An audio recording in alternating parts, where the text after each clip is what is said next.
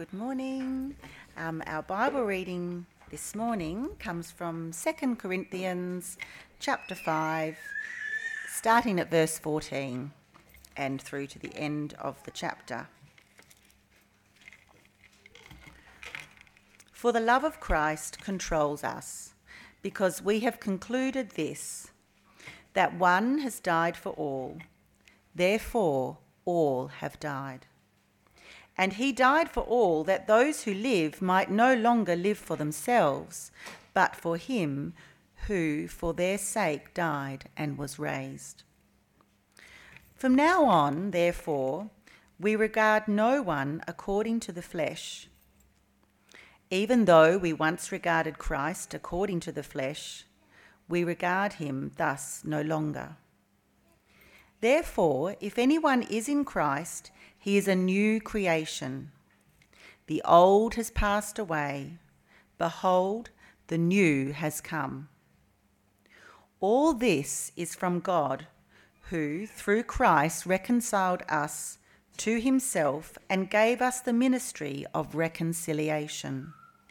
That is, in Christ, God was reconciling the world to himself, not counting their trespasses against them, and entrusting to us the message of reconciliation. Therefore, we are ambassadors for Christ, God making his appeal through us. We implore you, on behalf of Christ, be reconciled to God. For our sake, he made him to be sin who knew no sin, so that in him we might become the righteousness of God. Morning, everyone. Nice to see you all. My name's Jared. I'm the pastor here. I think I've met everyone. Lovely to see you. Uh, please join me as we pray. Father, thank you for your grace. Thank you for your love and kindness in the Lord Jesus Christ. Thank you that you care about us. Thank you, Jesus, that you came, that you came to save us. And thank you, Holy Spirit, that you're with us now. Please be with us as we read your word, as we try to understand it. Please give us uh, insight and, uh, yeah, illuminate these words in our hearts, Lord, and help us to be changed by what we read. In Jesus' precious name, Amen. Uh, so, uh, just as, as to let some people know, I haven't told everyone this, but I've told a few people. I've got a bit of a pain in my neck at the moment. I don't mean metaphorically. I mean like literally. I have a, a and, and a bit of in my shoulder and my back. So if I don't look at you the normal way, or if I grimace occasionally, it's not because I'm angry at you or anything like that. Um, it's just because I'm a bit tense in that side. I think I think I did it. I was carrying over overextended myself carrying Heath in Lesmurdie Falls. It was a lot of fun, but um, I think I'm learning new things as a dad now, um, and he's a big boy. so um, yeah, so hopefully hopefully that that doesn't distract us too much. Um, but speaking of tension, uh, relationships. Let's talk about relationships. Uh, we all have relationships, don't we? Um, some are good, some are challenging, some are bad, some are easy, some are complicated. Maybe Christmas is a time that reminds us of that fact. Sometimes we have really positive relationships, and other times they can be really challenging. God is a relational being the Father, the Son, and the Spirit. He has forever existed as that, as God, the Father, the Son, and the Spirit, in that loving relationship. And He made us to be relational beings too, to relate to Him and to one another. And when God made the world, all the relationships were good. Uh, the relationship between God and humanity, so God and us, that was good. The relationship between humanity and humanity, so us with one another, was good. And the relationship between us and the creation that God had made, also good. All good relationships in the perfect creation that God had made.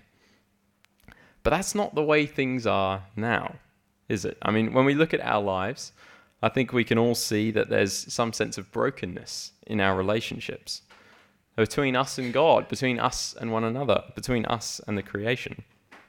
And that all comes from sin, uh, which is our rebellion against our loving Creator. Uh, things aren't good now like they were at the beginning when God made us. And why is that? Is it because God has changed? No, He's still the same. Why are things not good like they were? Well, it's not because God has done anything to make the creation go bad. It started with us, with humanity's decision to reject God and go our way instead. Uh, that's what happened in the Garden of Eden with Adam and Eve. Um, they decided they were going to go their way, live life on their terms, instead of God's way and living life on His terms. And the rest of us have followed in their footsteps ever since. Uh, the rejection of the giver of life deserves the just punishment of death and condemnation. And so we're all there. And all of those good relationships that we had, we find them broken and tattered. and we find ourselves needing to have them restored. Our relationship with God, by nature, we find ourselves under His judgment, needing to be restored to Him, but unable to do it ourselves. Our relationships with, one another, marked by selfishness, competition, unhealthy uh, behaviors, um, relational difficulties, comparing ourselves to one another. And our relationship to creation, well, we see things like tsunamis and earthquakes and volcanic eruptions and masses of waste that kills turtles and things like that. So, not, not exactly all hunky dory there either. So, the relationships we find are broken. The good relationships that God made are broken. The ones between us and God, between us and one another, and us and the creation. It's not as it ought to be. Um, I'm sure that we, we all share that feeling. We look around at the world and we think this isn't the way it should be. And yet we can't get ourselves out of it, can we? We need someone to intervene. And not just anyone. We need the God who made this world to intervene. We need Him who made these relationships to make them new. We need Him. We need God to act to restore and rescue us. And there's a beautiful word that sums up uh, what, what, what this is, and that's the main message of the passage today. It also starts with R. The word is reconciliation. And that word is all about restoring relationships, bringing relationships back to wholeness instead of brokenness, healing instead of hurt, unity instead of division, peace instead of conflict. But how is this reconciliation, this restoration of relationships brought about? Well, it's not done by us. We, humanity, are the ones responsible for getting ourselves into this mess and we can't rescue ourselves from it. Uh, yeah, sort of like quicksand. If we jump in there, which we're all in by nature, the more we struggle, the more we sink. We need to be rescued. And that's exactly what God has done. God, in his infinite love, his deep care, his awesome mercy, has acted to rescue sinners, to save all of those who put their trust in Jesus. So, what does that look like? What does it look like to be saved, to be rescued? Well, there's two things I want us to think about there. The first one, in verse 17, we read, If anyone is in Christ, he is a new creation. That doesn't only mean for, for the men in the room, that's uh, also for women. Uh, if you are in Christ, you are a new creation. To be a new creation. Have you thought about that before? to be made new. Not the same as the old creation that we once were, but new. Have you ever stopped to reflect on that truth? That if you belong to Jesus, you aren't the same as you used to be. That was then, this is now. You're new. The guilt, the shame, the evil that used to be who we were isn't us anymore. And that is awesome, isn't it? When you reflect on that truth, that's not me anymore. And, and, and when, you, when you look at your life and you see how God has worked in your life, and you see who you are now by His grace, and you compare that to what you were like, I know for me, uh, I look back and I think, man, I'm not that person anymore because of the grace of God. And that's true for all of us. A new creation, a new person. Isn't that awesome? And secondly, in verse 19. In Christ, God was reconciling the world to himself, not counting their trespasses against them. So the, the second thing that, that to being, being saved looks like is to not have our sins counted against us. The things where we've wronged God, to not have that counted on our record. to, to have a clean slate.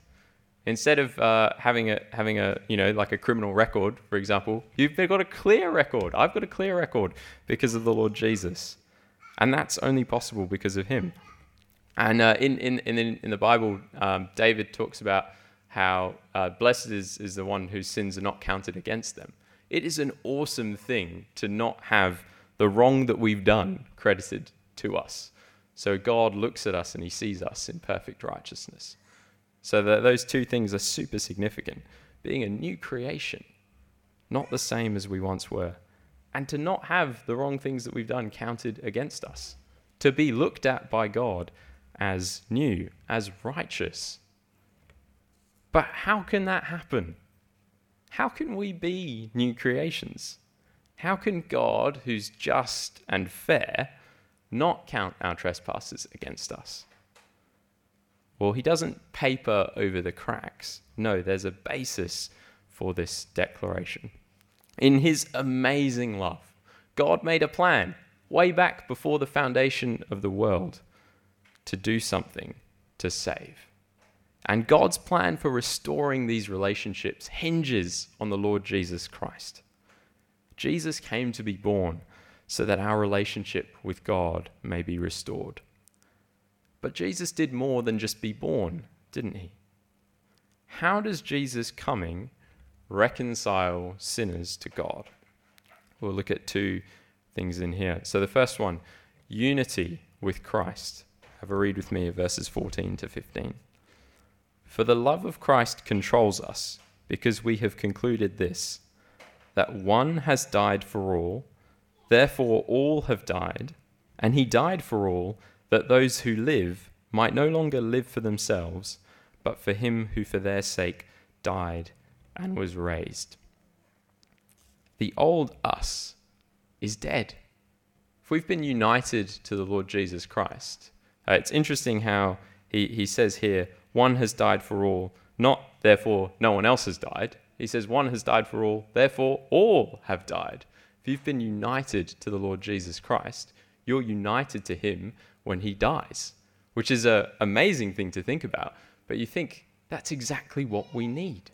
We need our old selves to be dead in order for us to be a new self. The old us is united uh, to Jesus and dead, and the new us is now is still united to Jesus. So when Jesus rises from the dead, we too are secure and made alive with him.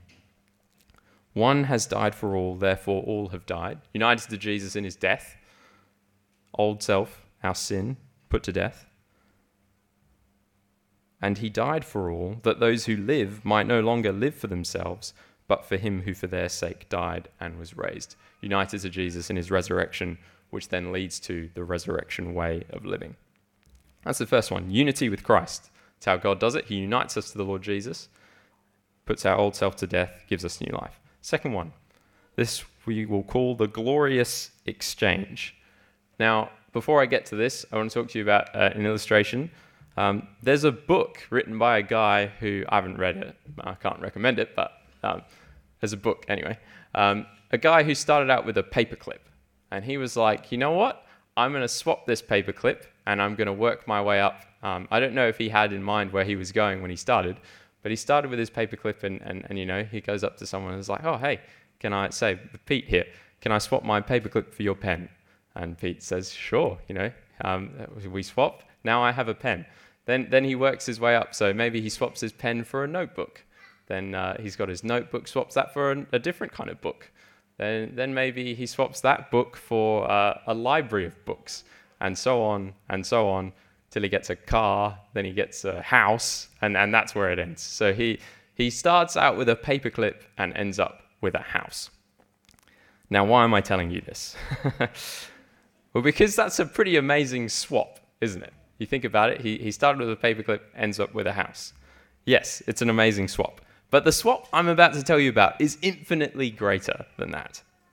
The swap that we're talking about now is the swap that Jesus gives where he takes our sin on himself and he gives us his perfect righteousness. So you think all of our brokenness, our messed upness, the bad stuff that we do, think, say, who we are by nature. Jesus takes that onto himself. And all of the good stuff of Jesus, his perfection, his love, his beauty, his kindness, he puts onto us. So we have his perfect righteousness. That's the best swap ever. Forget about a paperclip in a house.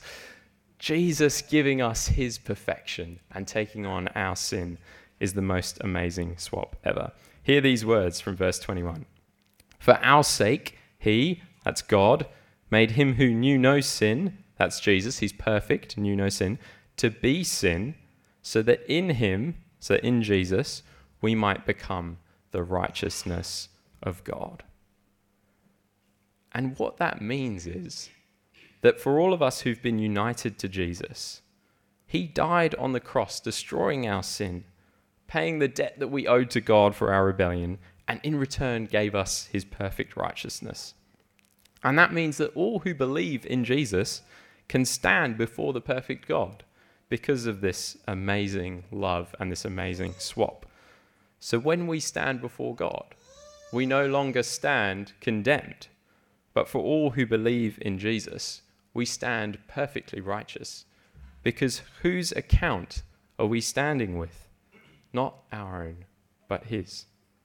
Jesus took our hell upon Himself so that we can be with Him in heaven forever. That's not what we deserve, but it is what He kindly and justly offers. At Christmas time, we often sing Hark the Herald, as we did earlier. Um, it's my favorite Christmas carol, by the way. Um, and one of the lines, I think it's the first one Hark the herald angels sing, glory to the newborn King, peace on earth and mercy mild, God and sinners reconciled. And that, in short, in a way that rhymes, captures what God is saying to us in His Word today.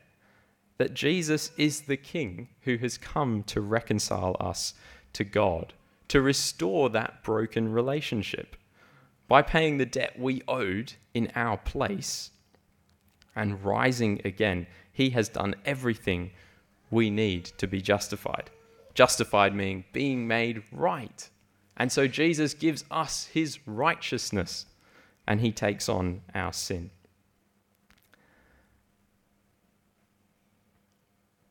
By paying the debt we owed in our place and giving us his perfect righteousness, he's done everything necessary to reconcile us to God, to bring us true peace.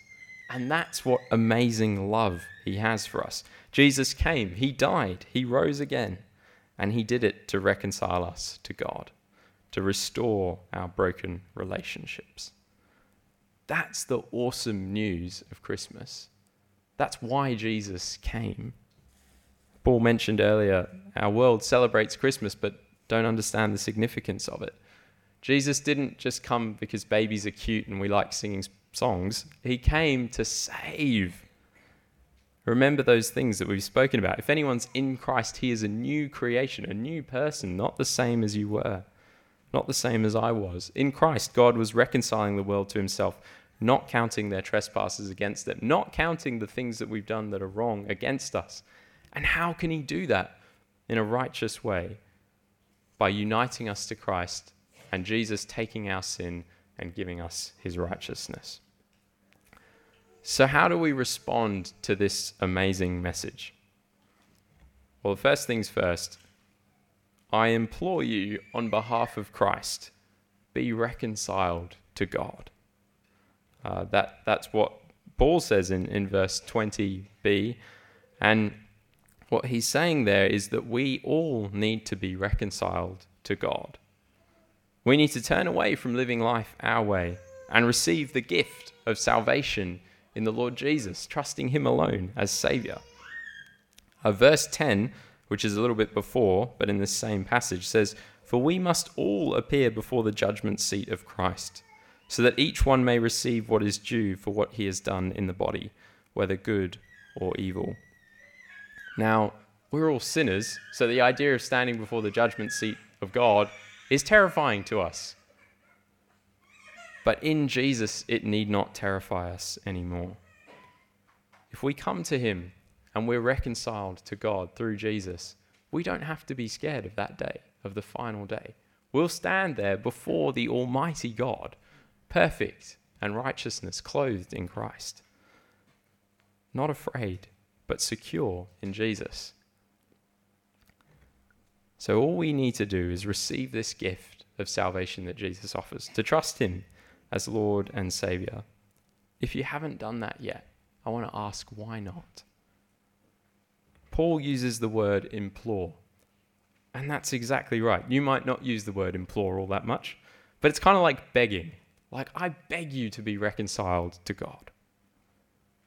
Jesus has done everything to save us. He's, gi- he's given us the, the most amazing gift ever. Don't reject him. Don't go on living with a broken relationship with God that leads to judgment. No, receive the free gift of reconciliation to God, of peace with Him, of restoration. Our decision on this has eternal consequences. It's the difference between being with God face to face, enjoying forever with Him, or being under His judgment in hell, in torment forever, in hopelessness. Come to Jesus today. It's the best decision you'll ever make. Be reconciled to God, be right with God. Don't go on living with your sin being held on your account. Live with Jesus' perfect righteousness instead.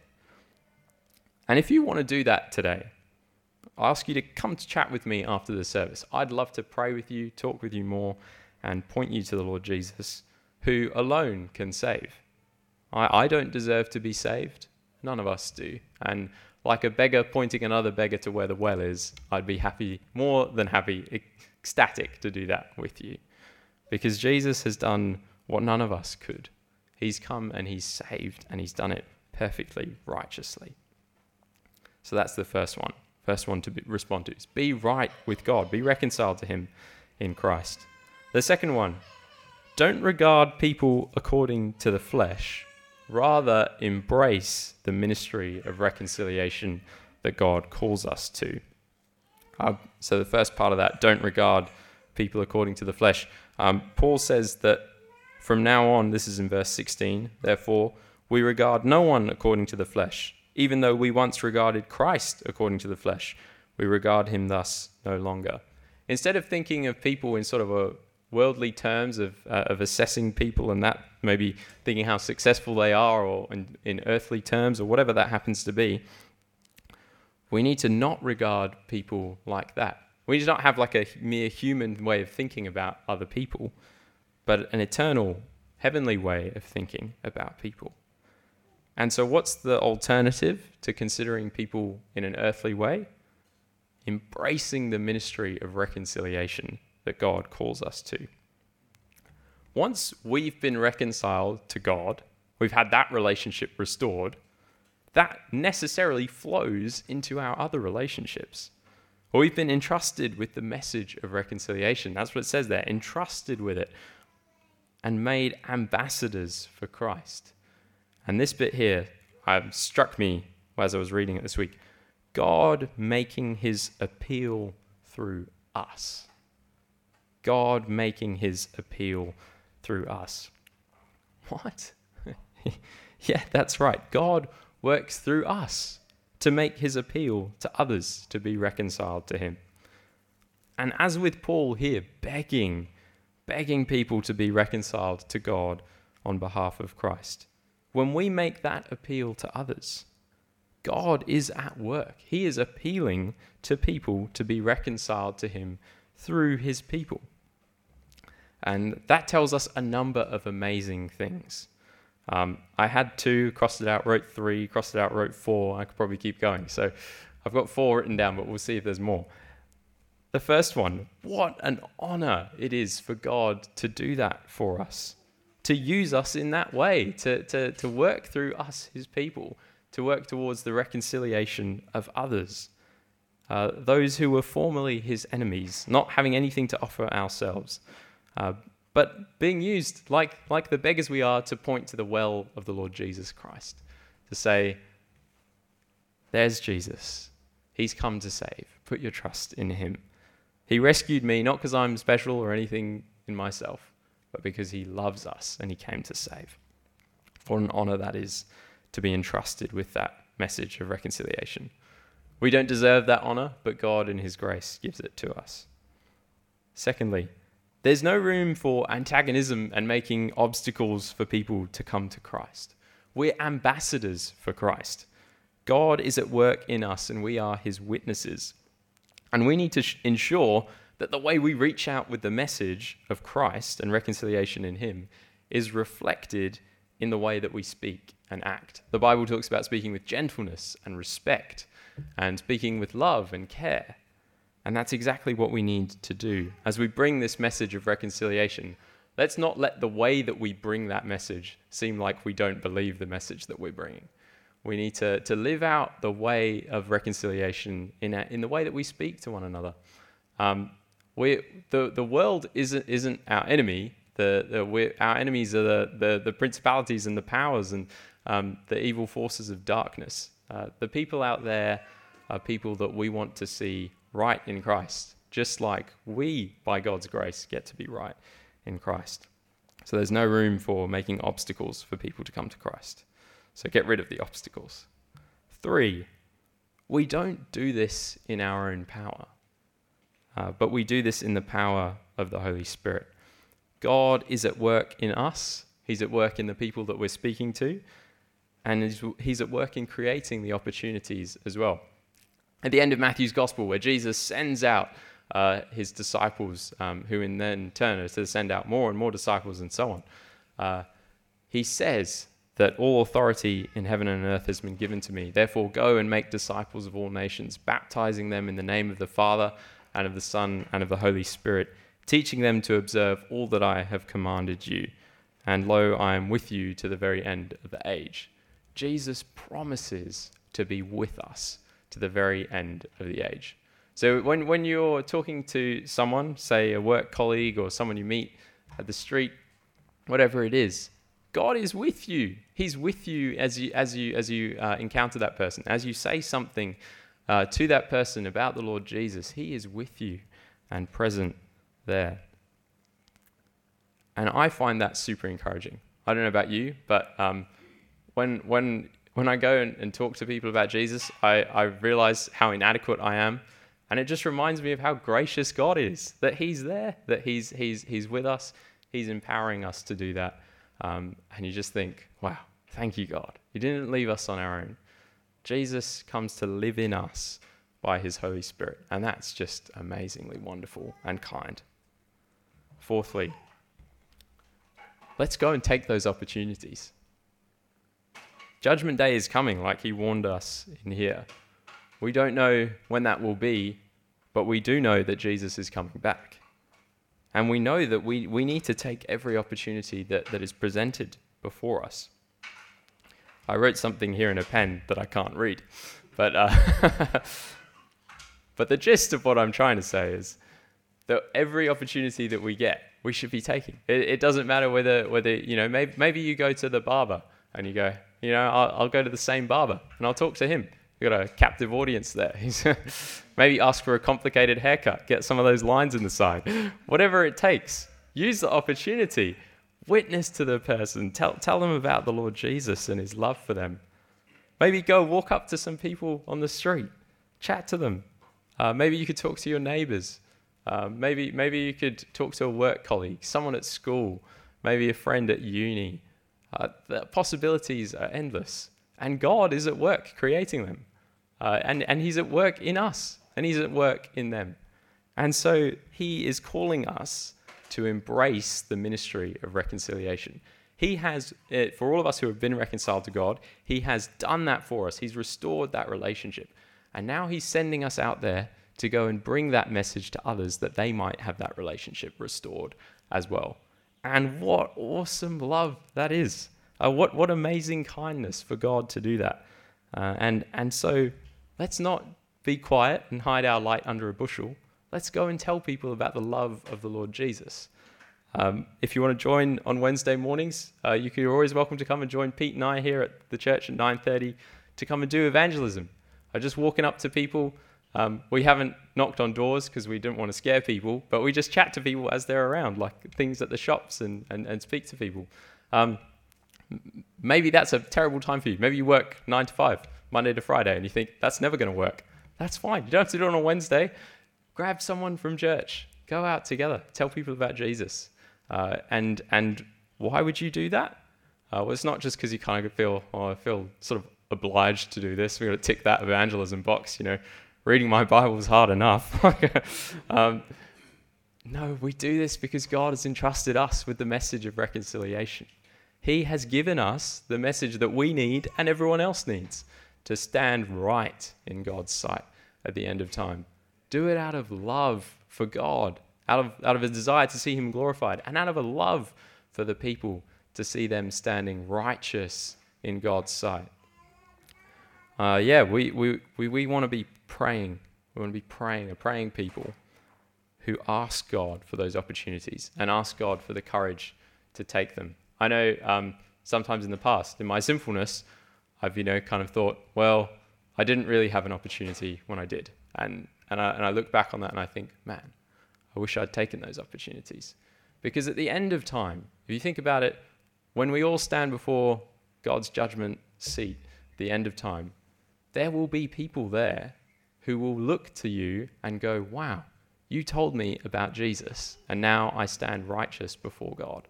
How grateful will we be to those people who did that for us? I know I'm so thankful to those who did that for me. And uh, it'll be a wonderful time of, of joy and rejoicing as we enjoy that time together. Let's pray. Father in heaven, you are so glorious and kind. Thank you for reconciling us to yourself in the Lord Jesus. Thank you that you are just as you do that, and loving and kind and merciful. Lord, we, uh, we are sinners. We deserve your judgment. But thank you so much, Jesus, that you came and gave the most amazing swap ever, where you took our sin and you gave us your righteousness. We thank you, Jesus. We praise your holy name. Lord, we thank you that you don't leave us alone, but that you, by your Spirit, are present with us always and we thank you, Lord, that you have, in your amazing grace, entrusted us with the message of reconciliation. You've given us these words of life that have, uh, by your love, enabled us who know you to stand right in your sight, and are the words by which others may as well. Lord, give us the boldness and the love and the kindness to go out and proclaim uh, the truth of the Lord Jesus and we pray, Holy Spirit, that you would draw masses and masses of people to Jesus, that we would see so many more standing righteous at that judgment day. And we pray this in Jesus' almighty, precious, and wonderful name. Amen.